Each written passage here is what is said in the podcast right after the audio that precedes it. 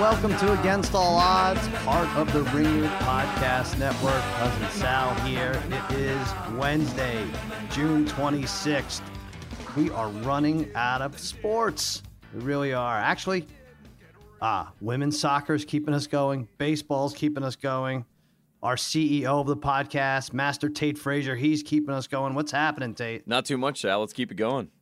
Yeah, we uh, we're coming off a big basketball week, I guess, in terms of the the NBA draft. Which, by the way, I'm going to bring on the degenerate trifecta. But they went six and zero with their picks between the uh, NBA draft selections and the props and their best bets. Six and zero, red red hot. We'll talk to them in a second. But uh, and then Monday night they had the awards, which we pretty much knew uh, Budenholzer was going to be coach of the year. Who won? Who won?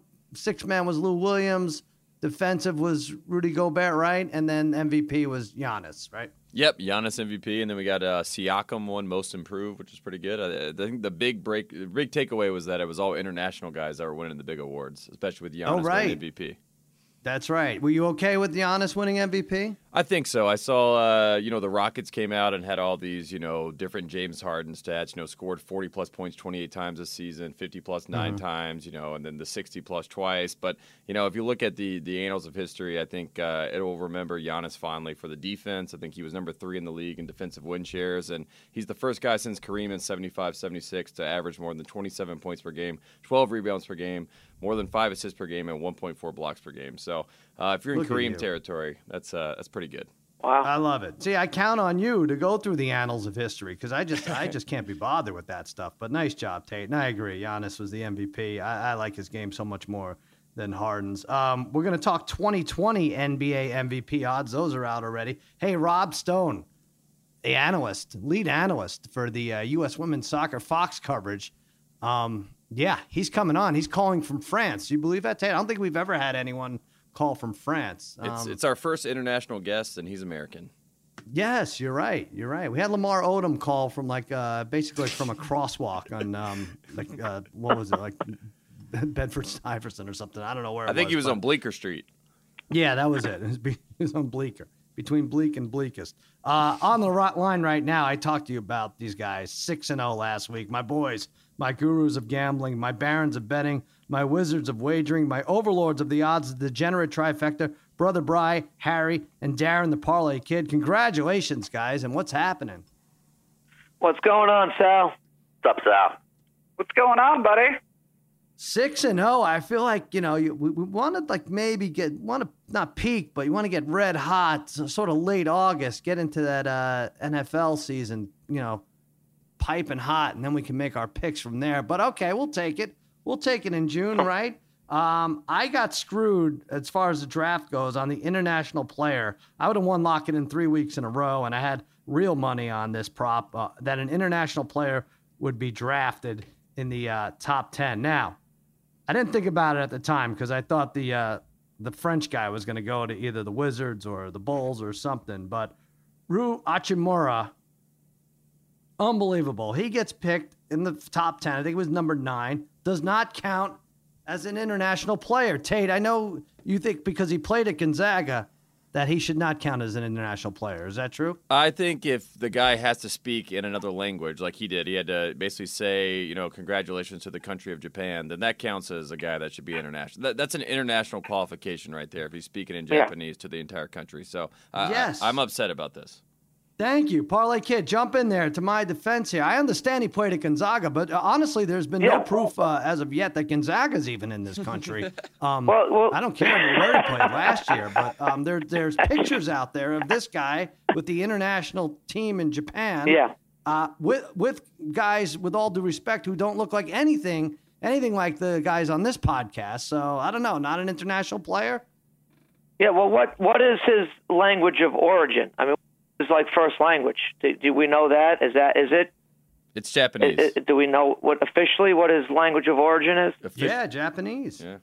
It is. That's his first language, and that's what he is. I mean, if that's his first right. language, then uh, that's what he is. So you should have won. But Brian and I keep winning on these uh, these draft things. Uh, I wish there was a draft every night for something. Yeah. We might be Daniel a little bit Gafford. more successful. The Arkansas Center, he had over 25 and a half. I jumped on that. Yeah, that was in your sharp. Yeah, I guaranteed I that. that. I guaranteed it. Yep. got it. Go in the and 40s, I had uh, he Reddish. go in the first round. I know that. He went in the 40s. 38. Went 38. 38. Sal. We said we, he would be close to 40, going about number 40, and that's he went 38. That was an There easy one, and we had I also had Reddish over seven and a half. He went uh, 10, I believe, right? So Yeah, Cam, Uh, Cam easy- easy uh, money. right top 10. Mm-hmm. easy stuff. It was yep. I somehow I missed out on the NHL draft. Brad, did you have anything going on in that No. draft? I, I missed no, it. I didn't. Usually every year I do like the no goalie in the first round. I've been doing that, but I did not Damn. do that this year. Right. Brother Yeah. Brian, it was it's usually a half a goalie. This year it was over under was one goalie. They kind of screwed you, Yeah. uh, the, the stuck it to you that's there, but I think it was one exactly. Um, what did you have, Brian? You had uh, you had Culver over four and a half, and then uh, U.S. Sweden under two and a half. Those were two big wins. Yeah, and uh, some nice wins. Culver over four and a half looked good right away because we we heard as soon as that trade happened with the Pelicans uh, that it looked like the Hawks wanted to take Hunter. So even before the draft started, it looked like I won won that bet, uh, similar to Harry winning his bet. And then yeah, the under two and a half of the Sweden USA game. I had to sweat that one out. Though, I'll say a little bit. Uh, U.S. got that second goal early in the second half. And then uh, I know Carli Lloyd like just missed the goal again uh, late in the game. I think in the 90th minute. So uh, lucked out there. Went like seven extra minutes, uh, but uh, hung on for the uh, two Yeah. nothing win and the under two and a half.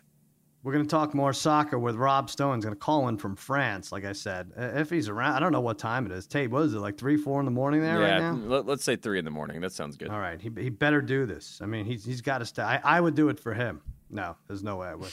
um, but uh, yeah, he's gonna uh, give us a winner in USA um, France game. Harry, you had Paul Casey in the top ten. What was that? The Travelers tournament and and DeAndre Hunter under five and a half, and you hit both, right? Yeah, yeah. Hunter under five and a half. Uh, I really thought he was going to go to Cleveland, but then the Hawks made a bunch of moves and traded up and everything, so they grabbed him at four. So uh, under five and a half was an easy winner. And uh, Paul Casey, uh, yeah, like I said, top ten. He finished tied for fifth, uh, and that was a plus one seventy too. And may I add also, in terms of international calls, let's not forget, I did make a podcast entrance into uh, the show about a year ago from Costa Rica. So let's uh, remember that. Oh, that's right. That's well, we can't really forget it because it's your um, it's your profile picture on Twitter. You uh, making passionate love with a woman of the night, right? Th- thanks to thanks to Parlay Kid's uh, son, right? Uh, that was, I don't know how you got that picture, but yeah. Well, if only you had time Post in the day to me. change it, but no, you got to you have to leave it up there. Um, but Harry, all we hear about is, um, and we should say this game for the championship baseball NCAA title is uh, going on right now. All we're hearing about is how you had Michigan at hundred to one, and they currently lead one nothing in the top of the first. Now the parlay Oh. kid, parlay kid took Vanderbilt. Actually, put money on Vanderbilt at eight to one. This would be a bad loss, parlay kid. We're watching out for you here. But Harry, uh, no, well, go ahead, Harry. Brag about Well, the well, the thing is, it's like I told Brian and Darren on like before June, it was the NCAA regional, and uh, and Michigan was playing uh, Creighton in game one, and I told both them, I'm told them Creighton is going to lose, Michigan is going to win through this region, they're going to win the su- super regional, even if they play UCLA, which they happen to play UCLA, and they beat them in three. And now they play. They're in the championship game. They haven't given up more than four runs the entire College World Series, and I didn't play them when I called it a month All right, ago. but Brian, Brian, make your point because you, you brought up something interesting with this hundred to one. Well, yeah. So they first started out right, like 200 to one, I think, before the playoffs started. Then they were 50 to one, right before the super regionals, I think. Harry, is that right?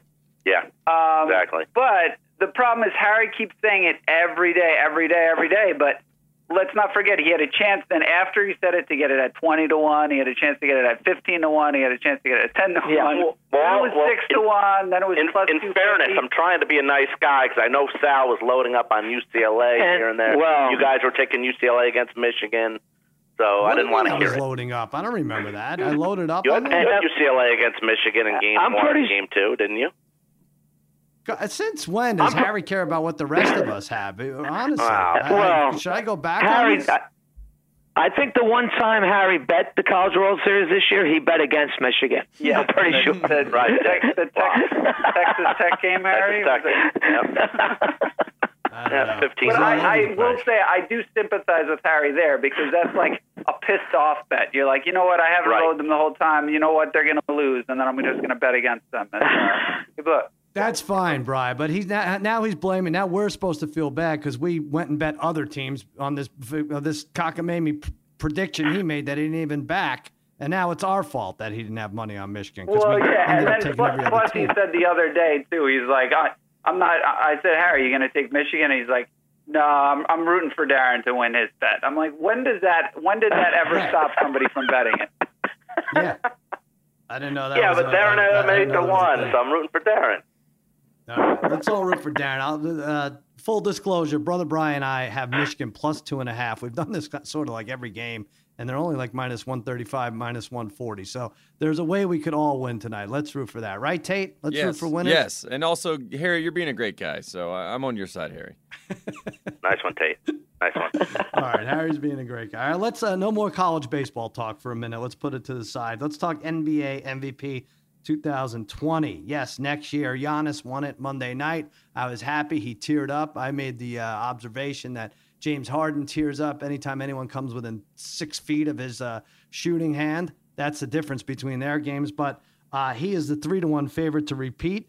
Harden five to one, Curry seven to one, Kawhi without a team eight to one, AD ten to one, LeBron ten to one, and Jokic uh, twelve to one, and the list uh, goes on and on and on. I'll go first. I think Giannis at three to one has good value. Uh, they had sixty wins last year, fifty-four over under for this year coming up, which is interesting. Well, they're going to drop off six, and um, you know, it might be a down year for the East. I'm thinking, depending on where Kawhi goes.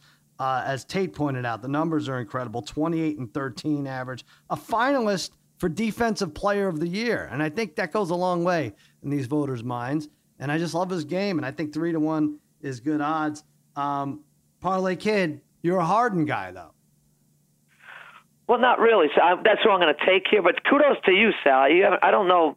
Maybe I missed you saying it, but you had Giannis at five to one. You gave him out on this podcast and probably on Lock It In as well. So uh, kudos I had to you. I think I had, had little money Giannis. on it. Uh, Joe House had it. Yeah, Yeah. we, we, we all had Yeah, it. We, I had we I checked had with Giannis, first but I had him on like four different parlays that uh, Right. none of them came in. So I just should have had him solo, and uh, I would have won too. So nice work there, Sal. Congratulations, five Thank to one. That's a big win. That's a big win. But Sal, I like Harden at five to one next year. I don't think Harden was slighted for this award, but I think there are people out there that do. He did average 36 point, uh, 36 points per game, which is the seventh highest in NBA history, uh, along with 6.6 rebounds, 7.5 assists. I mean, uh, most years, Sal, if you hear those numbers, you do say that's a lock for MVP, right? Those those numbers are uh, off the charts. Uh, I do believe Giannis deserved it. So I do think, though, the edge will go to Harden. If this is close next year, I think Harden will get the benefit of the doubt. And I think Houston's going to be a better team because they're going to have a band name by the name of Jimmy Butler playing with them. Uh, and they're going to win their 60 games next year. Harden is always in the lineup. He's never hurt, averages 79 games per year over the last five years. He's going, go, going to approach those same numbers. He's going to be somewhere from 30 to 35, if not more, like he was 36 this year with his six plus rebounds, seven plus assists. And that Rockets team is going to be slightly better once Jimmy Butler joins them. So I like Harden at 5 to 1. Good time to jump on. All right. Yeah, I mean his numbers aren't going to change much. He's still going to get the calls and the fouls and the fadeaway Right. threes That's- and everything exactly. else. Yep. His game will be the same. Yeah, I think you're the the big thing, as you pointed out, is can the Rockets be a top three team in the West? Because I think that's necessary. There was the one year that uh, Oklahoma City was not a top three team, and Westbrook still won it. I mean, he had like dynamite numbers. I mean, not that Harden didn't. I mean, you could you could have given it to Harden this year too. Yeah. But I do think you need to make top three with the Warriors out of the mix, like you said. Probably uh, the Rockets probably will end up in the top three in that 57 to 60 win range. Um, Brother Bry, who do you like? You're you're going off the board a little bit. Yeah, I'm going to go off the board. I mean, I do. I will say I do like Giannis. I think there is still value there at three to one. Look, there's been. I think this century there's been like five back-to-back uh, champs, uh, MVPs, uh, I should say. Uh, so I think there is still, still some value. You know, over the next few years he's going to win another one. So I would probably just keep taking him until he wins it. But Uh, I'm going to say Jokic at 12 to 1 is pretty good value, especially considering he finished fourth this year in the MVP voting. Look, he's still only 24 years old. He's gotten better every year in scoring, rebounds, and assists. Look, last week I stated a case for Denver to win the title next year. Now, there is a path for Jokic to win MVP next year as well. Look, so if they get, I mean, you have to figure there's a possibility Denver could get a one seed in the West, or maybe even if they get close to 60 wins next year. So they won 54 this year. So if they get close. Now, if Jokic can replicate his stats from the playoffs next year, he definitely will have a shot. So he, he averaged 25 points a game, 13 rebounds, eight and a half assists, and also shot like 40% from three. So uh, yeah. when you when you look at these MVP guys, again, like Darren was saying, you want to look at like workload and Jokic, Harden, Giannis. Those are probably the guys that are going to probably still at least play uh, 75 games, I would say everybody else kind of has a little bit of red flags between injuries or workload. So I think Jokic here, again, if he can get his ass in a little bit better shape and just, I, I think we could definitely see the playoff Jokic during the regular season next year, maybe even a little bit better. And if you get those type of numbers, again, for a fifth year guy, at 12 mm-hmm. to 1, I, I kind of like that value. Well, yeah, you're right. Playoff Jokic did benefit from like a six overtime game or something in there. But no, I, I think you're right. that was one when we said, my God, is he out of shape? But uh, yeah, he won't be asked to do that every night. Yeah, same, same as the parlay kid. Denver ends up in the top two. I think you can make a case for Jokic, uh, top two in the West, uh, to go against Giannis in the East. Um, that's a good one. Now, Harry, you don't are not considering workload in, in your pick, are you? Well, uh, you know, look, I am taking LeBron James at ten to one. I don't want that to happen either. Like uh, Darren doesn't want Harden to happen, but I'm going to make a case for uh, for him at MVP. He's a four-time MVP champ. Uh, if he were to make it five, it could be the greatest one at 34 years old. Last year was a complete disaster, obviously, for him and the Lakers. Um, but things are falling into place for James to make a run at MVP. Uh, he got his guy, Anthony Davis and him and Davis will probably be the best one-two combo in the league. Uh, you don't have to worry about KD in the fall. I feel with the Rockets and Harden tanking again in the playoffs, voters may shun Harden in MVP voting. Uh, now, since he's kind of a fraud when it comes to this, they, they can't get over the top in the playoffs, and that hurts him. Uh, Golden State may finally be uh, on its way down, especially since the Lakers are now the odds-on favorite to win the championship. Uh, if he stays healthy, which you know this past season he only played 55 games, but if he stays healthy, puts up big stats, close to averaging like close to a triple double uh, for a 34-year-old vet. I think they can overtake the Warriors for supremacy in the West and maybe make a case for MVP if he does put up those big numbers. But what? All right, I have a couple problems with this. First of all, for for LeBron to be 10 to one you really should probably be about 15 or 17 to 1. But what kind of numbers sure. Anthony Davis going to have to put up for LeBron? Well, that's, that's the, well, here's the thing. Here's the thing that I think. No matter what kind of numbers Davis puts up in the media, isn't it still going to be, if he puts up great numbers, it's going to be because, everyone's going to say, because of LeBron. Because of LeBron, he's putting up these numbers. He's the one passing him the ball. He's the one dishing to him. He's the one creating stuff. He's the one with running the point for the most part. So it's going to be still be LeBron's team even though Davis is going to put up stick numbers too. Well, no, no, because Anthony Davis has put up good numbers in the past. It's not like Patrick Beverley goes to the Lakers and, and lights. Oh, I, I understand, but you don't. You still don't. I mean, okay, so so if LeBron averages 28 again, like he did this past season, 28, 10, and eight at 34, mm-hmm. and Davis still gets his. Uh, Davis gets his 25 and, and and 13, 14 rebounds. I think it's still LeBron's team in terms of NBA. If you're going to go MVP, there's still going to be LeBron's team, and it's going to be LeBron getting the MVP votes a little more than AD. All right, Tate, maybe a little more, but Tate, I have three problems with this. I think they'll split votes. One, mm-hmm. I think they have to come in the top three in the West, which is uh, doable probably for the Lakers. If you know, I don't know what the, they still need a shooter. I think. Uh, two and three, work workload. You know, what was LeBron? He's got to figure it out. He just has to make the playoffs. You know, can he win with playing 60 games, 55 games? I don't know. What do you think, Tate? Can he win with only four players on the roster? That's the real question. So yeah. uh, they got to figure that out. And then I think you're right. Uh, Harry's right in the sense that LeBron's going to get all the credit, regardless if Anthony Davis is averaging 28 and you know 15, whatever it is, something crazy. LeBron's still going to get. You know, he's going to be the top dog there, and I think that's kind of an understood thing. So I could see LeBron. Tate, Tate what do you think stuff. of the rumors today? Like I heard a lot of stuff. Maybe uh, D'Angelo Russell comes back to uh, come back to the Lakers to be the third scorer on that team. Yeah, uh, Pelinka came out and said that he never wanted to trade uh, D'Angelo Russell, and that was Magic's decision. So I, I like the revisionist history that Rob Pelinka is putting out to the world, which is nice. Uh, yeah, I mean, I, I just don't see a world in which you know people don't jump on this Lakers bandwagon if they start winning games and they start having the you know the heat big moments, the big plays where LeBron's throwing down thunderous dunks. I could see him just riding that with the media, and then you know if he gets his fifth MVP, he ties Jordan, and that whole narrative goes on. So I could see that playing out. But the, the one guy that I see that is kind of really deep down, or not too not too deep down, but I think Dame Lillard and the Trailblazers are going to have a big year uh, hmm. with with the Splash Brothers out, and I like uh, Lillard twenty five to one just to see if he can have one of those Curry years where they go off and they make a real run at the title. That could be interesting. That could be interesting. What did they? They had 53 wins. Yeah. Yeah. yeah he's right up there. Uh, he just annoyed me so much in the playoffs there. He just he had that giant game. He knocked out OKC with that shot where he's still looking at the camera.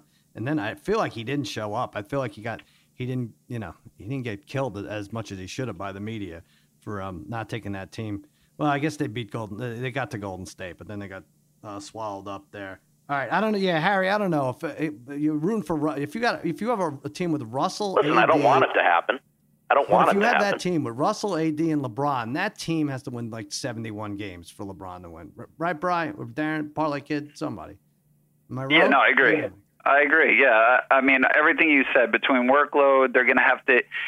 I don't think they really do. They care if they win 65 games or if they win 50 or if they win 48. I don't. I don't think they will. I think the uh, optimal thing for them is just to be healthy going into the playoffs. Um, yeah. I, I mean, I know they'll want some home court advantage, but still, I think as long as uh, as long as those guys are healthy, that's the main thing. Yeah, yeah. It's going to suck for season ticket holders who are only going to get to see LeBron and AD play 40 games together, and you're going to have to guess, or you know, or or even worse, you don't have season tickets and you're buying them on a whim, and, and neither or one of those guys plays. I don't know. Maybe I'm too negative about it. The good news is we have a long time to think about this because it's June 26th, but I thought it'd be fun to uh, get into it. Now that brings us to our sponsored segment, Captain Morgan's Make Believe Riverboat Casino, where each week the degenerate trifecta and I set sail tackling pretend propositions related to sports and pop culture events. This week, the captain's going a little broad on us here. You know, there's a lot of uh, a lot of soccer. I've been taking in a lot of soccer, and the captain has as well. And he's looking and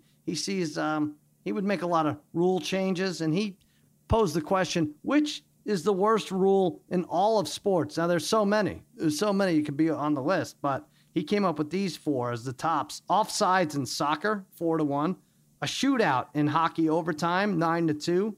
Uh, DH in the AL, but not the NL, six to one. And no kicking in the groin in the MMA. That's terrible, 35 to one. That's a bad one. The field at seven to two odds. Um, let's start with you, Harry. What's the worst rule in sports? You know what, Sal? I'm going to go. Uh, I'm going to take the field at seven to two, and I'm going to go to the NFL, um, where uh, when a runner or someone's going out of bounds and they fumble the ball going into the end zone and it hit touches the pylon or goes through the end zone out of bounds, you lose possession of the ball and it's a touchback and the other team gets the ball. I mean, the the, pen, uh, the the penalty doesn't fit the crime here. You know what I'm saying? Like there are so many adjustments that can be made and changed uh, in this situation. I remember two years ago, your Cowboys played Bryant's uh, Raiders and yeah. Carr ran to the sidelines and just lost the ball. No one even touched him. And that, and I obviously I had the Raiders that night because I remember it was a Sunday night, and I was leaving your I was leaving your place that night actually, and then uh, and Dallas took over, and I had the Raiders plus three, and they were gonna, easily would have kicked the field goal and stuff like that. That that shouldn't lose possession like that. I mean, you you go out of bounds at the 37 yard line, and the ball goes out of bounds. You get the ball back at the 37 yard line. So you can make adjustments. If you want to make something, you want to hurt the team, give them a 15 yard penalty from where the spot of the uh, play what happened before, something like that. To lose possession, especially late in games like that, it's insane. Yeah, I agree. It's a bad rule. I've been crying about it for. I feel like this is professional wrestling. Like I love professional wrestling before it got big, and then it got big, and I was like, eh, all right, I'm out. But that's how I was on this rule. This was my number one point of emphasis here with the NFL that they should change it. Now everybody's on. I was like, all right, I moved on to other things. But yeah, it's too much. Uh, you're, what you're doing is penalizing the athletic play. You're seeing an outstretched player trying to slam the ball on the pylon, reaching right. out.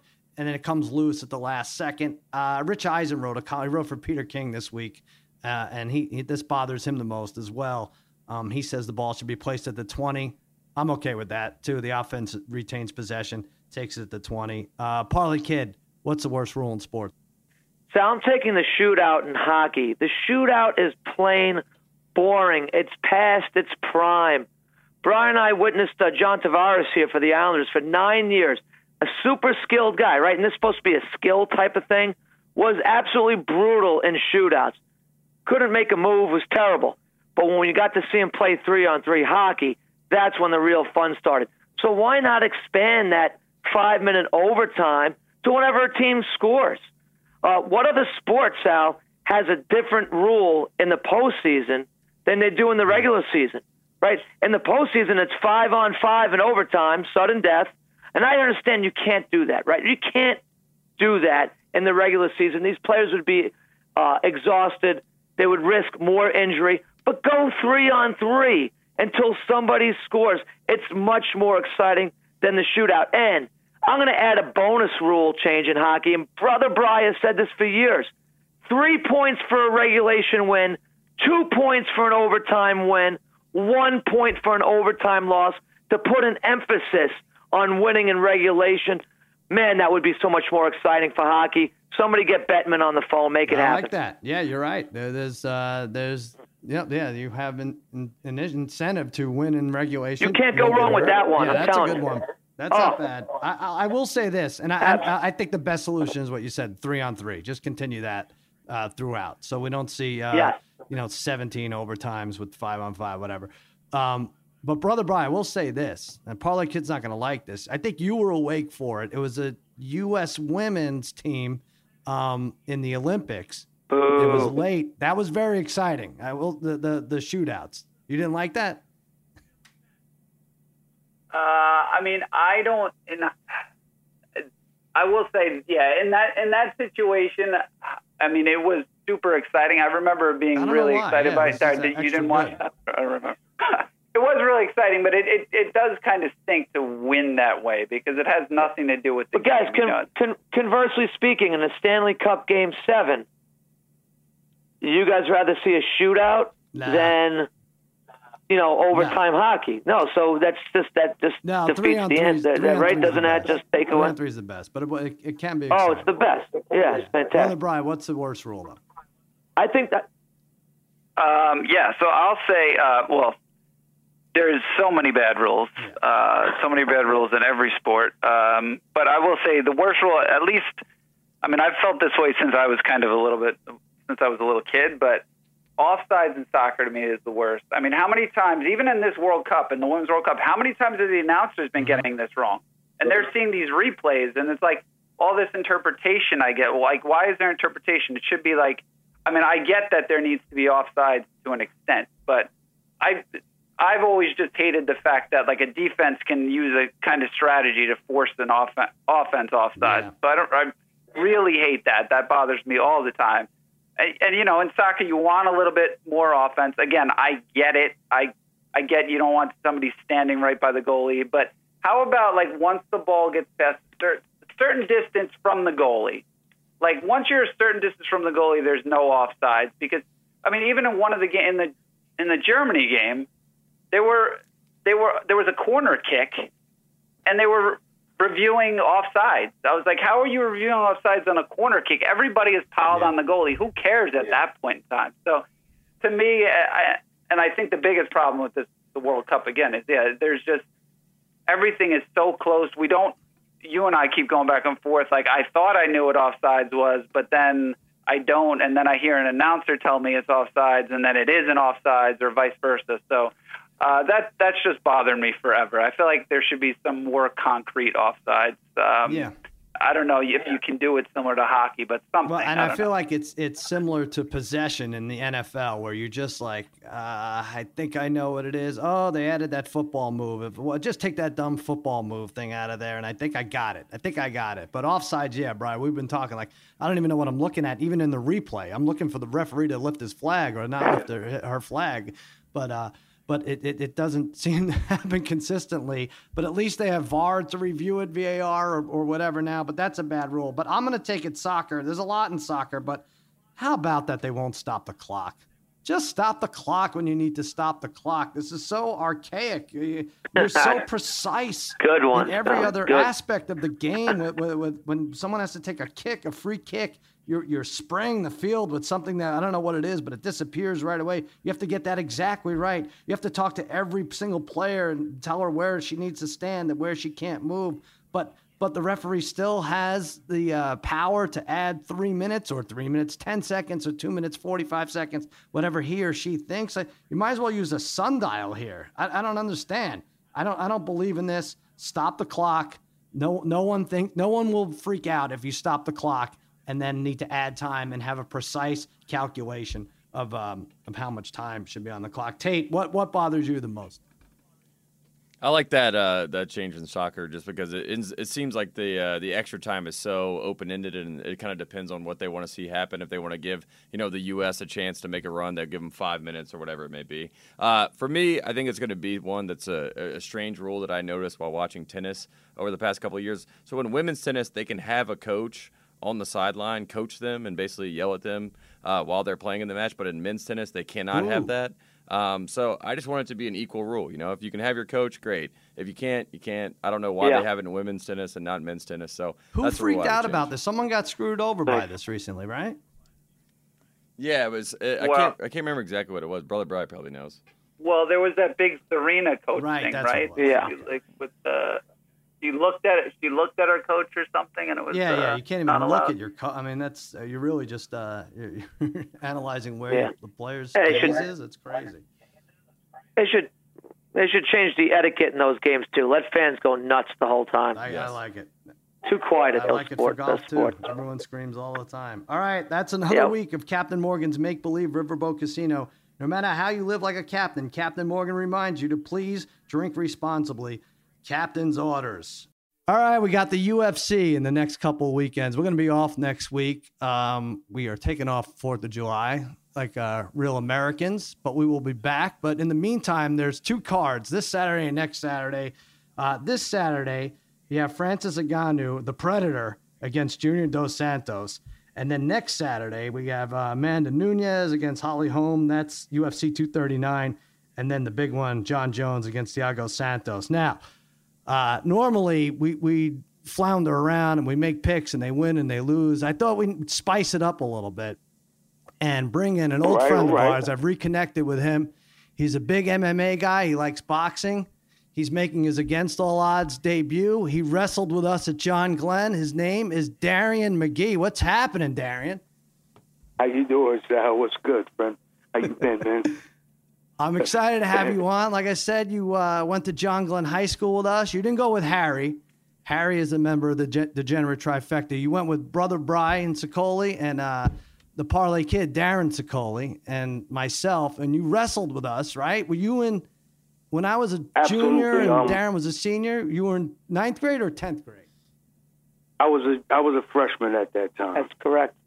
Yes. That's right. That's right. Now, Darian, who went by Pookie back in the day, but he changed his name. He went like Prince. He was like, you know what? I'm I'm changing this. I'm going. I'm not going to be a symbol. I'm I'm going back to my birth given name. And now he, one of the toughest kids to walk through the halls, right? Parlay kid, Darren, you agree? You taught, you no still doubt, no doubt. area, oh, right? Man. Nobody, nobody messed with uh, Darren. No, nobody. Even as a freshman, I think there was. Uh, you didn't want to mess with him. Lightning quick hands. This kid, He'd knock you out in a second. By the way, I think Harry, who's also on the phone here, I think third grade Darian McGee would beat up Harry right now. Is that is that true? Y'all crazy. My Yeah, goodness. I don't no, know. man. It was uh it was fun growing up with you guys, but I, I came from a little a family of eleven. Wow. So Yeah. you know crap rolls downhill. you could swear. Don't worry about it. We, we swear all the time on here. Uh, but yes, and uh, yes, you were tough. You come from a tough family. Uh, now you're a big MMA guy. You like boxing. We're gonna ask for your input. Now that first fight, that's this Saturday. Francis and Ngannou. I mentioned the Predator, 13 and three against Junior Dos Santos, 21 and five. Um, the spread. He's a favorite at minus 265. I don't know if you know too much about gambling, Darian, but that's a pretty substantial favorite, especially in MMA when anything goes. How do you see this fight taking place? Uh, Ngannou's hungry. He's young. You know, he's he's enormous. He's you know what I'm saying he's a real presence in the room. Not only that, he he moves like a lightweight. And Mm-hmm. uh, I, I was actually watching some things on TV, and he hits with the most force that they've ever registered. You know those force things where you hit and you see how hard you hit. Well, I'm going with Ngannou. I've You like seen him, him, right? Yes, all day. And I, I think Dos Santos has given up like 12 to 15 pounds. Uh, You know, it, it, it- some fun things happen. Like uh, Ngannou said he's not a black belt. Dos Santos isn't a black belt. I think at this stage, does it matter if you're a black belt? You're knocking guys out. Like uh, he's just he's, he's picking on Dos Santos. But it's funny. Uh, back in March, Dos Santos knocked out Derrick Lewis in the second round. Um, Ngannou in November lost to Derrick Lewis. That was in July. I'm sorry. Uh, that was a very weird uh, decision. It was a unanimous decision. He didn't he didn't step up for that fight. Um, what do you what do you think, Parlay Kid, Ngannou or Dos Santos here? Yes, I like Ngannou by knockout. Um, I think, as Darren was saying, he kind of basically said what I would say about this fight. I think both fighters are on a kind of a nice roll. Dos Santos has won three in a row, Ngannou has won two. But I think Ngannou is the younger, fresher fighter. Uh, Dos Santos will throw in bunches. He's got some power, but nobody has got power like Ngannou. I think he's going to back him down and eventually end this fight uh, with the knockout. And by knockout, he's minus one, about 170. You can minus 170, so you can anticipate him winning by knockout in that fight. But this should this should shape up as a pretty interesting fight. But I think Darren, as he's saying, he, he's he's right on with saying that Ngannou's just a fresher fighter. I think this, Dos Santos has a lot more mileage on him. So let's go with Ngannou by knockout. He really is fresh because in February, uh, who was oh, Cain Velasquez blew his knee out, and uh, Ngannou put him out in 26 seconds. And then in November, Ngannou beat uh, who was it, Curtis Blaydes, in like Blaydes 45. was very seconds. So good. he yeah. Yep. Has it? Yeah, Darren, do you see this by knockout or could this go the distance? I think he's going to put him out. Let's let's say this for instance. This kid was homeless. This kid was, mm-hmm. you know, he's still hungry. Even if Dos Santos came from an impoverished background, that was way back in the wind. You know, he's on. He's living on top of the world right now for the past few years. And Ngannou is hungry. He's mm-hmm. hungry. He's young and he hits with precision and speed and he moves around like a lightweight. You know, Right. I don't know how much weight is he giving up. What, 16 pounds, 18 pounds? Yeah, that's what, somewhere in that range. Yeah. It Yeah, like it's going to be He's about. Well, sometimes I agree like with a you. So, young- you know, Harry on our podcast is hungry also, but he really he couldn't fight his way out of a paper bag. But I know what you're saying. Uh, he's going now, to all right, so we're all saying uh, Ngannou by knockout. We think with the win. Paulie, kid, you think that? Uh, those, it's weird that those numbers aren't out yet, though. But I think it'd be. I think you're right, around 170, somewhere Yeah. in there. That'll be a fun one. Let's go to uh, fast forward to next Saturday, T-Mobile in Vegas, UFC 239. Uh, Amanda Nunes, 17 and four. Holly, the preacher's daughter, Holm, uh, 12 and four. Nunes, a big favorite, minus 350. Uh, Darian, how do you see this one going out? you know, surprisingly, I know where the odds are and all that stuff. And uh, she's a two division champion, uh, Amanda Nunes. But Holly Holmes has always been the sleeper. We're not, you know, she's beat big ones. She beat, uh, uh, what's her name? Um, she's on top of the world. Uh, Amanda Ro- Ronda Rossi, Rousey, Ro- right? Ro- Rossi, right? she beat Ty Ronda Ford. Rossi, yeah, yeah. she she she's uh she works good under pressure. And so I'm gonna pick, you know, against odds. I'm going against all odds here. And I'm picking Holly Holm straight up.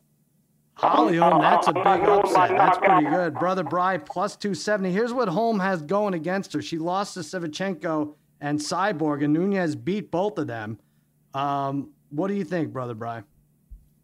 Uh, yeah, I'm I'm I'm going with Nunes in this one, but uh, I hear what Darian's saying here. Um, but I mean, you know, the styles make fights here, so Holmes could be a little bit of a different matchup here for Nunes. Although I I don't picture Nunes li- losing here, but I do know Holmes is a bitch to fight. She's a bitch to stop in the ring. So she's only been stopped one time against once against Miesha Tate, and that was like a late round submission. So I think what's going to happen is Holly's going to she, she'll be smart. She'll move around the ring. She's in phenomenal shape. You know, she's just constantly moving. Uh, so I think if she can stay away from her early bombs in the first couple of rounds, I think once you get once she gets past maybe a second round, you know, Nunes will start losing a little bit of power.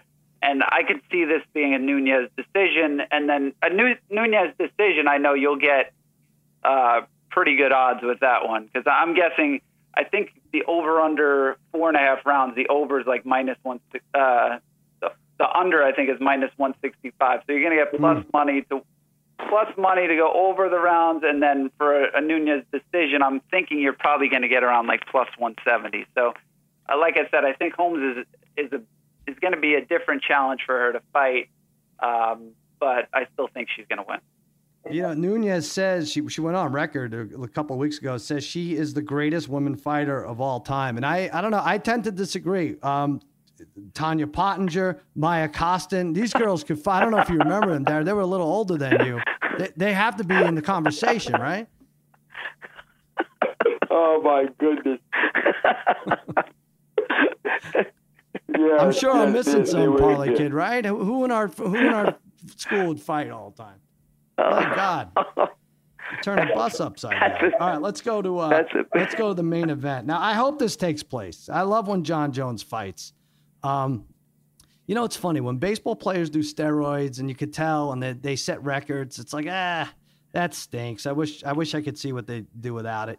I don't care with Jon Jones. I really don't care. I don't care when he fails. It's like fighting to me. It's a different thing. It's like, yeah, you want to be the toughest in the sport just figure it out. Go go do it. Go be, be what you want. There could be an asterisk by your name or whatever. But Jon Jones, eh, he just I think he got um, a fight license. Just got it from the Nevada Athletic Commission. He's been drug tested 30 times since March, and he passed. Allegedly, he passed every single time. I don't know. Maybe they just tested him all in one day, but um, he's been suspended 15 months. He's 24 and one. Goes against Thiago Santos, who's 21 and six. Uh, he's a huge, huge favorite, minus 600. Um, you could take him by KO at minus 134. That's the best odds. You could take him by submission plus 275 or by decision 5 to 1.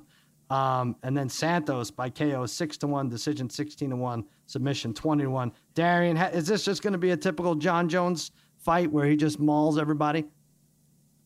Yeah, I see this. That's how I see it playing out.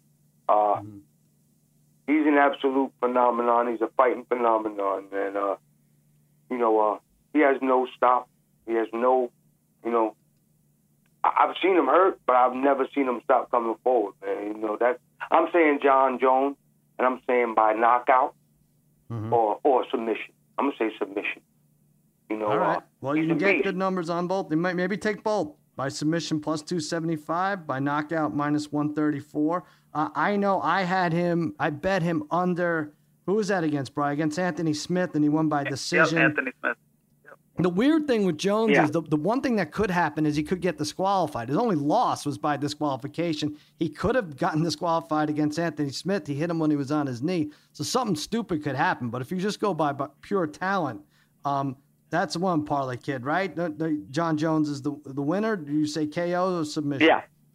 I agree with. I think it would be smart to take both of those. Sal. I think Jones was a little disappointed uh, in um, not putting away Anthony Smith last time. I think, uh, even though it was a dominant, unanimous decision against Smith, I think he was kind of disappointed that he wasn't able to put a guy like that away. And I definitely think in this fight, uh, he's certainly going to look. I mean, Santos is 35. I mean, look, Jones is no spring chicken anymore. But you know he hasn't fought. He is kind of a again a, a fresh fighter because he hasn't done a lot of it with the mm-hmm. suspensions over the last few years. But the guy doesn't have a weakness. Uh, I think he's going to. Uh, this isn't going to be going to a decision. Let's take him as as Darian said. I think he's right on again. Let's take it with by either uh, submission or by knockout. I think you can't lose with picking one of those two. Yeah, uh, neither fought, fighter has uh, fought in 120 days, about four months. Uh, it's funny. Santos provoked Jones. He called him a Reuter, I think, a couple of days ago, and Jones was Right. like, "All right, you know, I was ready to keep it, keep it real," and now it's like, Right. He's like, There you go. Someone's calling me out, and he, Jones said something funny. He said, "95 percent of my opponents insult me, uh, take my personal life and insult me. Uh, 100% of them end up losing. So it's going to be interesting. He has an eight-inch reach advantage. Harry, you want to jump in here? I know you did some research on this. I did a little bit. You know, you guys love this stuff. I, I don't. But uh, Darian, see if you, you like uh, my uh, information here. I, I went by the numbers here. I mean, I did look. Santos has won eight of his last nine matches, and seven of them coming by KO, and uh, five of the last seven matches for Jones have been by decision. So by the numbers, Jones by decision at five to one looks sounds like it could be somewhat doable, and it's nice odds. It's just hard yeah. to root for, right, Darren? You're watching Jon Jones fight. You you you you're rooting for the knockout, and it's just it's a tough. It, if you're rooting for the decision, it, it's tough to go that far, right, with him. Yeah, it, it's pretty tough. But people look at Jon Jones a little bit differently, in, in my perspective. You know what I'm saying? In, in the boxing realm, it's, he's almost like a uh, Conor McGregor. You understand? He knows he's good. He knows he's probably going to win, and he walks with that arrogance and that. So they, some people even know that he's going to win, but they root against him. You understand what I'm saying? They have that. It's like that Mayweather feel. You know, he knew Mayweather was the best, and he he was he would show you, but his arrogance kind of made you root for the other guy. You know what I'm saying? But Jon Jones, he, he- he's, he's he doesn't have a weakness. His, his whole family of fighters. It's it's a con, uh, conditioned and a, a learned uh, way of life. You know what I'm saying? He's at ease and he's always calm. Yeah. He's, in, he's like in a, in, in a um, tornado. In the middle of the tornado, it's calm, yo. And that's where he's at. That's where he's Very good. Darren Parlay Oh. Kid, he res- he wrestled that in New York, right? Jon Jones. He did Jon Jones, a New York State champion. Yep, absolutely. Um, out of and, uh, Rochester, New York. That's yeah, that's Right. right. And it, and his you know his family's full of athletes. I mean they you know they they were wrestlers in high school, but I think uh, you know two of them played in the NFL. Very good players, Arthur and uh, who am I missing there? Chandler. What's the brothers? Chandler. Chandler Jones. That's Chandler right. Chandler Jones in the NFL. Yeah. All right. All Uh, can I ask got a Darren? Can I ask order to Darren a question? Sal? Go Maybe ahead, can I ask shoot. one question? Uh, Darren, are Jon Jones or John Finken? John Finken. I think Yo, gotta- would bleed all over him from the start, and they'd have to stop the match. Jon Jones might have to. he might. He may quit because of uh, blood all over him, but uh, coming from Finken's nose. How many times have we seen that? My God. I'd pay ninety to five you dollars to this. see Let- let me- by. John Finken, I, I love him, man. I'm going John Finken because the, let me tell you a little story real quick. Go ahead. I was in high school and I took my first road test. I went in John Finken's. He had a, uh, I think it was an '88 uh, CRX red. Yeah, red, uh, Red, that's right. That's out, you, you, yo. And he took me to the, uh, my road test, man, and I failed. I knew it had a little bit of water on the ground, so when I pulled off from the curb, that shit spun out.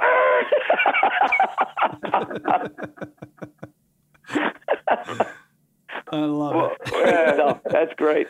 yeah, I don't know how story, Finken got a license either. Uh, you you should have to pass some uh, mental test to uh, get a license. All right, here's what I'm gonna do, Darian. I'm gonna take. Uh, I'm gonna put my money where your mouth is. I'm gonna make a nice parlay on uh, Francis Ngannou, Holly Holm, and Jon Jones, and that'll pay. That'll pay some good money.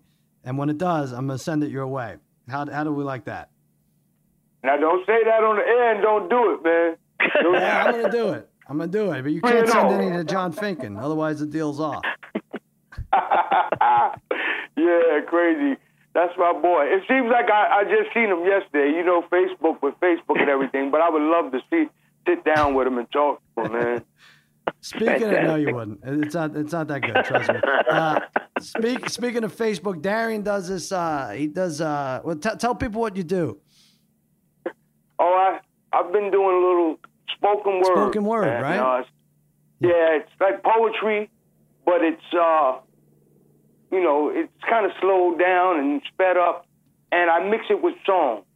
So it's a new Mm-hmm. genre, really, of, of, of entertainment called spong. S spoken word and song. S P O N G. Spong. There so, you go. you know, yeah, kind of slick. I like it. People like it. I'm getting good, you know, uh, response on it.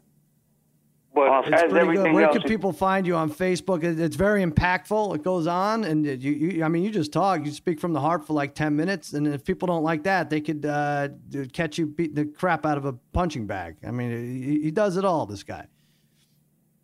Thanks, man. They can find me at uh, Darian McGee, D A R I A N M C G double E. That's on There. Facebook. And uh, when I when I'm on stage and I entertain, I call myself Dark Soldier. And that's uh, D A R C, as in cat instead of K, and S O L D I E R. I like it. D A R C Soldier, and it's Darian McGee. You can find him on Facebook. Thanks for uh, calling in, Darian. I hope we can cash that parlay for you. No doubt, no doubt. Good talk to you, man. Good catching up with you. Uh, All right, kid. Thanks, Darian. Peace. All right, that was it. Darian McGee, one of the toughest kids in uh, John Glenn High School. Still got it. You can watch him on Facebook. Um, Sharp Tank. These guys went three and zero last week. They're each going to give me a pick. I think I've gone with uh, the Parlay Kid three weeks in a in a row. Is that right, Parlay Kid? With two weeks. in a Yeah? I think you have, Sal. No, I think it's uh, I think it's three, Sal. You finally All caught a winner last week, so. Let's do it. You all won last week, so uh, let, maybe we'll make it four. Who do you like this week, Parlay Kid? Okay, well, so it's ironic with this parlay you just took with um, with our boy Darian there. That was uh, so it's kind of ironic. I'm going to go a little off that though. Uh, so what I'm going to do, son, I, I don't really know some of the exact odds here, so we might have to estimate a little bit. And maybe Brian, as I'm putting this together, Brian, you can give the final odds out for me if you could do that. Okay, so so as we talked about, I like Ngannou by knockout at minus 170. That's the first part of the parlay. We already talked about it, so I don't need to talk about it again. Um, I like Jon Bones Jones. Uh, let's say by let's say by submission as well. All right, so that's what Darian went with. Uh, by submission, Bry, you have some odds on that, Sal? I know we had some odds. Yeah, that was like plus plus two seventy five. All right. And then Amanda Nunes by decision. I believe Brian called that as around plus 170. Okay, and that's a big, big time parlay right there, Sal. That's gonna Um, pay maybe big, Brian yeah. could come up with some numbers, and I kind of like it. I think this parlay has a chance. Ngannou by knockout, Nunes by uh, Nunes by decision, and uh, Jones by submission. Kind of a fun one to go with. Uh, you know, obviously, especially if Ngannou could hit. So uh, I, I don't exactly know. 'cause Some of those odds are not uh, available to me All right why now. Don't we have, uh, why don't we have uh, brother Brian run those numbers, and Harry, you give uh, you give your best bet Yeah. while he's doing that. All right. Um, well, normally I'd go with the golf, uh, like I did last week, but uh, they're playing in a uh, new tournament uh, this week in Detroit, so uh, don't really know the course. Players aren't familiar with that, so I'm going to stick to the soccer here, which you guys have been all over the for the past week, week and a half, two weeks. So I'm going to go with the Copa America Cup. It's in its quarterfinal stage starting this weekend, uh, and I'm going to take Uruguay at minus 140 in regulation to beat Peru. In Peru's last 11 games, they've only scored more than one goal twice. Uruguay has scored more than one goal in seven of the last nine matches. Uruguay still led by stars Luis Suarez, Luis Suarez, and Edinson Cavani. Look for Uruguay to jump out early and win this game one or two to nothing. Oh man. At minus have to hear 140 in regulation, Uruguay's the pick. Edison Cavani again. All he's always only talking about Edison Cavani. All right, Harry's going Copa America. brother Brian, what's your best bet? All right. Well, you know I've loved these. Like, will a penalty kick be awarded in these uh, women's soccer World Cup games? So, uh, one of the stats I had found because I was, I was looking for this forever. So, in the 44 games that have been played, 20 penalty kicks. Well, 20 games have had penalty kicks awarded. So, close to 50%, almost half, like 40 something percent. But on all these penalty kicks awarded, you're going to get between plus 170 and plus 190. So probably somewhere around there. So if you would have taken uh, a penalty kick to be awarded in all these games, you would have made a ton of money. So what I'm going to do here is I'm going to take will penalty kick be awarded in the France USA game at plus 170? Look, both teams have had penalties awarded in two of the four games. This will likely be a lot of offense in this game. And for some reason, I just get a sense that there's going to be some type of controversy in this game surrounding some type of penalty kick. You know, with all this. And look, even when penalty kicks don't happen in these games, there's always a review for a penalty kick. Um, so there's always that chance. So I think at plus 170, I love it, especially in this matchup. I just feel like it's going to end up coming down to a penalty kick. I like that. I will. Uh, I'm going to talk to Rob Stone in about two minutes about that. Um, did you figure out the odds for uh, Parlay Kids parlay? Yeah. Oh, and so the Parlay Kid. I mean, based on what we're projecting some of the odds to be, it, it would be about fifteen to one. Wow, that's tough to pass up. Um, and I would recommend someone jump on that because all those are very viable um, results. Nunes by decision, Jon Jones by submission, and Ngannou by KO. Uh, but as far as me wanting to walk away with a win here, Harry, you're the Copa America. I know you just brag. You just want to show everyone you know how to pronounce Uruguay and not say Uruguay. We went through this I'm last sure year. I do know how to pronounce it. I just like them to win picked it out on a map. That's good. Maybe it'll win. Uh, Brother Brian, I have Brazil, by the way, at even odds to win that uh, Copa America. I'm going with you, Brian, with the penalty kick. I'm going to talk to Rob Stone about this. I think there's going to be some VAR controversy. I think it may not go our way. Uh, and yes, and I think we're going to look at it. There's going to be someone's going to touch the ball in the box or maybe slightly touch the ball or get their toes stepped on uh, six seconds after the ball is cleared or something. And I think you're right. If you get plus 170, that's a good number. So I'm going with Bry. Um, his best bet. There will be a penalty kick in the France U.S. game on Friday. Tate, do you have any uh, any suggestions on these games? Uh, yeah, I think I, I like what you're saying there. What Brother Bry was up to. I like the I like the penalty kick, so I will agree. Tate's had enough. He wants to move on to Rob Stone. I understand. We've been at it for over an hour with all the glitches and everything. All right. Uh, Rob Stone coming up. He's going to call in um, right now.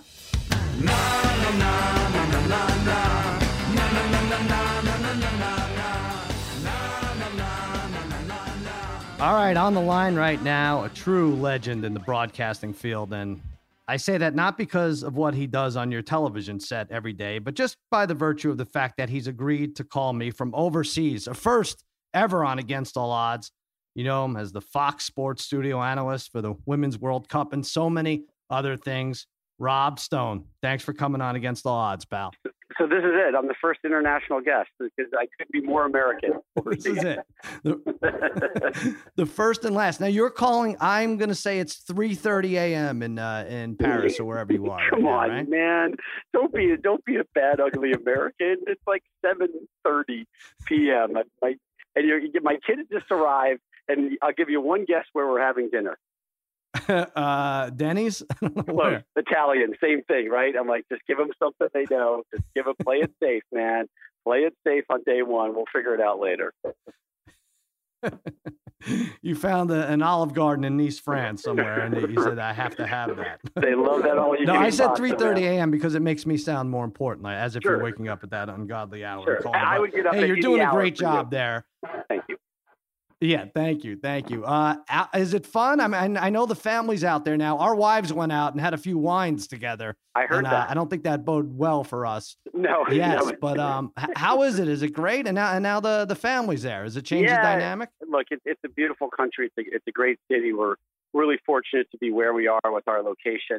Now, I, I, I find myself multiple times a day just kind of Mhm. spinning in my chair and, and looking at the Eiffel Tower behind me and just taking a mental break and getting lost. So it's beautiful. It's a wonderful tournament. It's, it's probably the most competitive Women's World Cup that's that's ever been played. Um, we're getting some real big crowds. The American Army has been here, and uh, the the second wave of the American invasion is, is clearly underway. I was at Charles de Gaulle Airport today, and just about every time I turn around was another American fan with a with a U.S. soccer jersey on or a hat.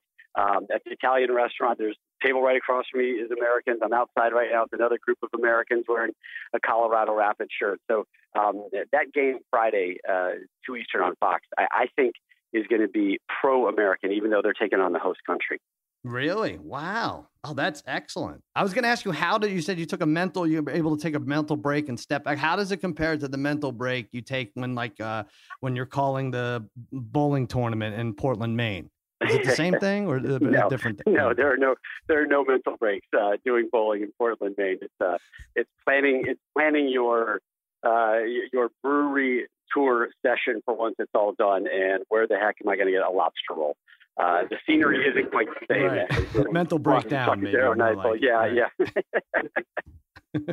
so what's the schedule now? It gets a little easier for you right now. It's Thursday through Sunday. This is a, a Wednesday we're calling it, and uh, uh, you go Thursday through Sunday, one game, and then not nothing until Tuesday, Wednesday for the semis, right? It's uh, it's actually a doubleheader on Saturday. So the first quarterfinals are Thursday, the U.S. quarterfinals Friday, and then uh, an earlier start Saturday with two games, and then everybody heads to Lyon for the semifinals and the championship game. So this is uh, the one day off, and then we, we go we go firing at it with um, England and Norway tomorrow, and then U.S. France, and then everybody else. So um, it's good. It's you know it's a proper tournament in the sense that you, you get bummed when there's a, an off day. You don't know what to do. You're you're lost. People are like, what do you want to do? And I'm like, I'm going to go to bed. And then when I wake up, I'm going to go back to bed and I'm going to have one more session in bed because we just, it, it, because of the hours and what we're doing here and the time difference, you know, the, the crew call is typically, you know, in the, I don't know, anywhere between noon and three, but we're not getting to bed till threes or the fours, just when you kind of get your body back down and you do your proper research ahead wow. of the day. So it's been long days, but good days. I, I, I love this work, and that's not a complaint. Gotcha. Yeah, I I could tell you don't know what to do on the off day. Like the concierge leads you to the closest Buca di Beppo, and you're and you're on your way. Yeah, exactly. Um, so do you want to go see the Louvre, or do you want to go talk to salad at an Italian restaurant? I'll take I'll take tea, please. salad. It's my favorite Billy Joel song. Um, let me. Why do you think? Because this this is the kind of stuff that drives me nuts. Why U.S. France. Why on a Friday and not on the weekend? They could have put that game anytime, right? Out of out of our control. That that schedule was locked and loaded a long time. Um, they've kind of they have a, yeah. a, schedule laid out, and then they just plop the teams into the groups, and then where it happens is where you happen to fall. So look, uh, in a selfish sense, of course, as the broadcaster for the World Cup, you want to be playing on the weekends, and um, ideally, if the U.S. goes to the championship game, we'll get two weekend slots for them through the course of this tournament, which is one more than we had four years ago in Canada. And that, that tournament was wildly successful ratings wise for Fox. And right now, um, surprisingly, we're, we're on pace to break it. And, and that is stunning with the time difference and hmm. uh, the people that are showing up and watching all these other games, not just American games. And then, and then the numbers, I don't know if you've seen some of these viewership numbers that we've experienced across the globe. You know, 30 plus million watching in Brazil, records in, in Norway and England and Italy, and just about everybody here in here in France as well. You know, uh, upwards of six million watched the last game. I mean, these are huge numbers. These are these are numbers that TV execs fight for and love, and and they're getting it with a women's athletic property right now. That frankly, I think we were like the only country that's really invested in it when the initial bid came out you know, everybody fights for the World Cup bid for the men's World Cup, but for the U.S. and our audience, it, mm-hmm. it's a twofer. You know, th- this women's World Cup has has just about as much value as the men's World Cup does. That that's been great uh, every minute since, and you don't have to tell me about the ratings. We have uh, lock it in on uh, FS1, and we had tenfold ratings, as, right. and, and, following games like uh, New Zealand, Cameroon, like not even not even huge games because yeah, uh, yeah. the U.S. plays on Big Fox, but but yeah, right, right. Been, the, the, carry, the carryover nicely. effect is is amazing, and and that's why you invest a lot of money into a property like that because it, it helps you on on so many other fronts. You know, pushing eyeballs to to other shows that maybe people haven't experienced, and then they do, and they're like, well, I'm going to lock it in with lock it lock it from now on. There you go. Now let me ask you this, because this is you know it, it, this tournament did not run without controversy, and and maybe controversy that you sparked yourself, Rob Stone. um, early on, we beat Thailand, uh, a team who I'm pretty sure that was their first uh, organized game of, of soccer ever. Uh, when when we played, what did we beat them? Was it 11 or 13 nothing? I can't 13. remember. 13 was the final point. 13 nothing. And you had you took issue with, with the fact that we ran up the score, or that you that we celebrated too much, or both. A little of both. a little of both. You know, I just, I, I guess I felt a little old school going there, but the, the game was over. Um, Thailand was done. There was no comeback. We, we've made our point. Uh, and just to see us kind of, it, it just felt like piling on to me. And it just, it, it wasn't necessary. I, I didn't feel like that was something that would help further this tournament and further the growth of the sport internationally. Um, and through the course of the conversations after it, it's been fascinating because I had a, a, huge swath of people that agreed with me and a huge part that said, you're, you're completely wrong. You're an idiot. Uh, you play the game to keep scoring and, and you just piled up. It's not your job to stop. But look, you know, we how many NFL games have we seen where the line has gotten screwed up because the team is just taking a knee, right? Like that's it. That's it. I know we're in field goal position, but we're gonna mm-hmm. we're gonna take a knee because this thing is over. And, and to me, I was like, just take a knee, guys. We're we're done. And and I, I am happy that the conversation did move on from there. You know, VAR ended up kind of stealing the thunder from that one. But um, I, am also a, a, big karma guy now in the sense of karma's a bitch and, and it's going to come back to you. And as I saw them celebrating and piling up these goals, there was this, this sportsman in me saying, uh oh, you know, this is, this is going to come back and bite you at some time. And, and that's just me as a, as a sports viewer. You know, uh, I'm a big North Carolina basketball fan. Yeah. And I'm like, good, beat Duke. And I love it, but don't don't get too high on your horse because you're gonna you're gonna need that that three point play at some other point in the season where where it really really matters. And in soccer, right. where scoring is the ultimate thing, don't burn all your goals in the first game. Right, save save a couple when you're really going to need it, i.e., Friday versus France. Gotcha. All right. Well, our producer Tate, a big uh, Tar Heels fan, probably could re- relate to uh, what what you're saying there. Now, what I will say though is maybe you may have more influence than you think because uh, some think that this U.S. team might have gotten a little soft since you told them to, to hold back a little. No. Two nothing over Sweden. That's okay. No, Two, no. I'm just saying, bro. I, I, I, have your back. I, I, just you might not be welcome back in the colonies here if uh, if we blow it as a result of uh, this team hey, going soft. I, had I had a conversation with Megan Rapinoe and Alex Morgan uh, after that whole thing came out. We're all good. Every, everybody's fine. We're all in this this battle together. And uh, you know, look, that the way the schedule mapped out, Sal, the tougher games were down the road. You know, the two easiest opponents in the group were the first two games, so we knew tougher opponents were coming. Uh, Sweden's a really good team, and, and Sweden changed their whole lineup, and they basically said, you know what? Without admitting it, I think Sweden said, we're cool finishing second place. And it's a really intelligent move because second place moved them to the other side of the bracket, the quote unquote softer side of the bracket. Right. Um, and instead, the U.S., hooray, you win your group good deal. Now you've got France in the quarterfinals. You might have England in the semifinals. You know, it's it's a much more challenging journey. But if you're the number one team in the world and, and everybody's raving and, and bragging about you, then you shouldn't be afraid of anybody. Get out, score your goals, defend, and move on. And and I, I do think that's what the U.S. is going to do Friday night here in Paris.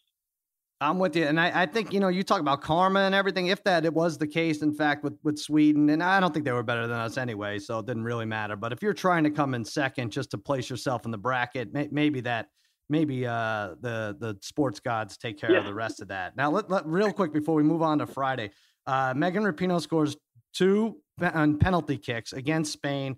I'm going to talk up the U.S. here. I think it's a little bit of overreaction. I'm not going to say we pre- pretty much dominated. But and I know it wasn't pretty, but 10 shots to four, 56 to 44 possession. Spain fouled a lot. They were carded 18 yep. times and probably should have been more. Are people overreacting? I'm not as worried. I, and also, I wasn't as impressed with France, who was a toss up against Brazil. Yeah, France had a down day as well. Uh, you know, for the U.S., we, we didn't have that cutting edge. Um, you know, I think there were a couple players that had that had some off moments. Uh, the giveaway that allowed Spain to equalize right after we had scored was was really ugly. You know, that was that was JV ball, and and that should never be acceptable in the U.S. And um, the good thing is, and through the course of tournaments, whether it's NCAA tournament or college football playoffs, or anything, you're always going to have those moments. You're always going to have that down game or that down quarter or half. And and the best teams are the ones that that can survive and and pick themselves up from it. And I think that's a what France did, and clearly what the U.S. did versus Spain. And I give Spain a lot of credit. And it's easy to do when you're an underdog because they went in and, and they threw they dropped the wild card down on the table and said, you have seen us play three games like this. This is who we are. Guess what? Against the U.S. as an underdog, we're going to push the chips over here. We're going to roll the dice, and we're going to mix things up, and we're going to be physical. And it's going to be up to you guys to figure out what we're doing and to adjust. And the U.S. I think, frankly, did not adjust. uh, soon enough, if at all. Um, they we, we brag about the depth that this U.S. team has. They didn't make any subs until the 85th minute. Um, and, and yes, it was mm-hmm. survive in advance, but I, I don't think it was that pretty. But it doesn't it doesn't freak me out. Um, I, I, I'm a little concerned about our defensive situation, but I think we got this out of your system, and they're going to come here to Paris, and this is going to be you know, this is a final and the quarterfinal. This is a proper soccer setting. This is going to feel like, um, you know, what, what a men's quarterfinal or semifinal would feel like. And I think that's why Megan Rapinoe and company are so excited because they know this is sold out. They know that at least 50% of this is going to be American fans.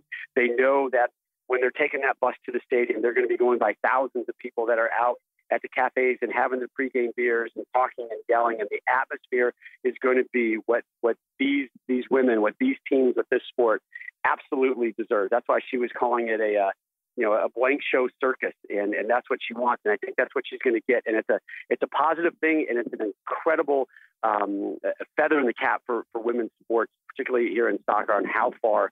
Uh, they have come, how much they have grown, and, and what their product really means and how it's viewed, not just in the U.S. anymore, but internationally. I'm excited, and I, I think the fact that the men's team is so uh, inferior, inferior, although they they're they're making a little bit of a splash over in the uh, what is it, the Copa America, right? Gold um, Cup. Oh, I'm sorry, in the uh, Gold Cup.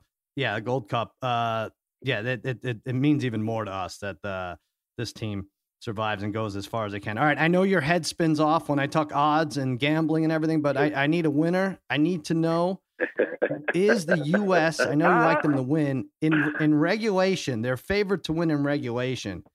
Uh, plus 127. That means you put up $100, you win 127. But as we see with France, it could be weird. It could go to extra time. It could go to penalty kicks. It might be better just to take the U.S. to advance. What's a better bet? U.S. to win in regulation, which you get better odds, or play it safe and U.S. just to advance? Uh, oof. I think they win in regulation. I think it's a 2-0, 2-1 okay. type win. Um, I, I, feel positive about them. I, I like how they managed their leg through the through the majority of this tournament. Uh, the last game, obviously, being the exception, but they were able to rest um, one of their key midfield players sitting on a yellow card, and now she's got fresh legs. Um, I think you're going to see the U.S. make some changes and, and bring in like a Carli Lloyd uh, either to start or earlier in the game if things are, are ineffective. Um, I think this U.S. team is, is, looking at this moment and absolutely embraces it and says, uh, here's our, our moment to remind not just France, but the world how good we are. And the second point is, and, and I know you love this weird little betting type stats, um, the last four major yes. tournaments, France has lost at the quarterfinal stage, which is where they are right now. So they've got this bit of a, of a choker label around their, their necks right now. And, uh, and they are feeling the pressure of being the home country and the crowds that are, that are watching them back home in, in the bars and that are showing up. And their manager admitted it after the last game saying, look, something is missing. I don't know what it is, but some of my individuals are essentially not not stepping up and not handling this. And I think I think this home field pressure is getting to us. Where on the flip side, the Americans I think are seen as an equal home presence here in France, and they're embracing it and it's this unexpected 12th man uh, that they are getting, and same with the Dutch, um, that is really helping them progress deep into this tournament. That's excellent. I, honestly, yeah, you convince. I don't know how much I'm going to put on them now. This is really, this is really uh, life changing. life I like everything I've heard that you've said so far. Hey, by, the, by the, the way, only thing I worry about though. Yeah. Yeah. Go ahead. No, I was going to say. By the way, our boy Simmons. No, no. Simmons sends me texts like in games, like with with the critique of what's going on on the field, and um, it cracks me up. I'll, I'll yell I'll yell over to Lexi like you know the 70th minute. I'm like, Simmons is not happy with Alex Morgan right now. He's he's ripping her and he's he's talking tactics and all this stuff. And I, I just like, who the hell are you? Like I, I I know you as like a Celtics guy and a Red Sox fan, and you used to hate soccer. I had to drag him to a soccer game uh, at Foxborough, and we sat on the sideline. I made him watch the game, and he was like, "All right, that bad. They they play faster, but you know, hey, it's still a little too much soccer for me. That's the inside joke. Great, great show, great game. A little too much soccer.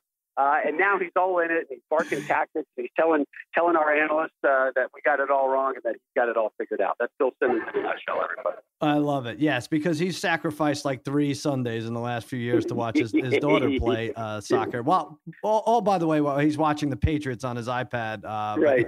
Well, he's an expert. He knows it all. What are you going to do? He does. he's our he's boss. So here. um, let, let, let, me just say this. Are you worried? Uh, uh, VAR has worked in our favor. Are you worried there's going to be a controversial moment where it comes back to bite us, especially yeah. in France? In a tight game, or are we just gonna we're just gonna not we're gonna take it out of the referees and the and the reviewers' hands? Uh, look, v, VAR has worked. Um, there's been implementation of new rules that started just before this Women's World Cup. It wasn't FIFA; it was the, the, the governing body that makes the soccer rules. So it, there's some new visuals and there's some new moments that are catching people off guard because VAR is being utilized as that big brother, that eye in the sky to say, ah, ah, ah, you're a little off uh, your line, which was never policed before, essentially outside of the naked eye and some egregious error. So mm-hmm.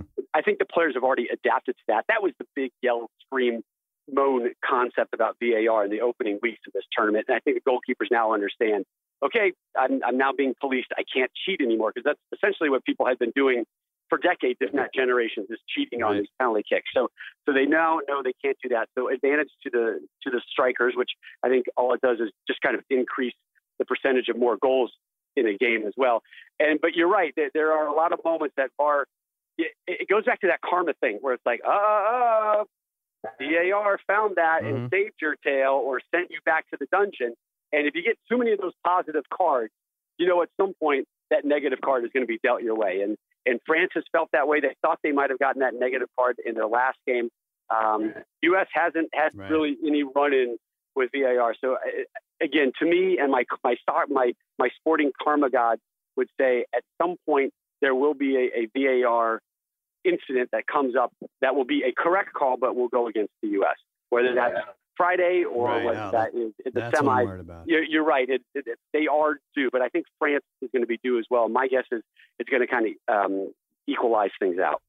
All right. Well, I hope that's the case. We like USA and regulation. Best thing you've eaten out there, real quick. I don't want to keep it too long. Best eat. I, I you know, it's great going out to dinner with the bosses because they've got those corporate cards and they, they just don't care. They're like, yeah, another yes. another bottle of that rosé and that whatever that is. And so I've I've done the Frenchy stuff. Like I had the I had the escargot. I had the frog legs. Um, I had all of that, like mm-hmm. a bunch of stuff that I just don't know what it is and that I would never in a billion years uh, pay for, much less eat on my own dime and under my own volition. So I haven't had one of those. Oh my God, what a mm. meal this was! Uh, I'm just happy, literally, to be fed. Right. I mean, I, when you have as many kids as I have, you're just happy that a meal is placed in front of you and there aren't hands just pulling things off the plate. So as long as I'm, I can go to bed half full, it's it's a win-win for me look at you whether it's a whether it's a world cup soccer victory or or a, a great uh, expensive meal you don't you don't want to celebrate. You just don't want to celebrate. You just you keep keep everything even keeled. I love that. Love that about you. Yeah man you get, go get some get, rest uh, or whatever. I forget what time it is it's again it's like 7.30 i gotta i gotta get my lasagna and warm beer now yeah, go get your lasagna cooked. I think there's a DiGiorno's around there. Uh, Rob, thanks for coming on. You're doing a great job and uh, travel back safely with the thanks, cup. buddy. I miss miss you, big boy. Miss you, big boy. Give me a call anytime. You got it, pal. Thanks again. All right, Rob Stone. What a guy. That'll do it for another episode of Against All Odds with Cousin Sal. Email us, cousin Sal against all odds at gmail.com. Watch Lock It In weekdays 4.30 to 5.30 Eastern on FS1. Not this week. We're preempted by soccer. And Jimmy Kimmel Live, 11.35 tonight and every weeknight on ABC. That's that for the degenerate trifecta. Master Tate Frazier and Rob Stone. I'm Sal saying so long and happy handicapping.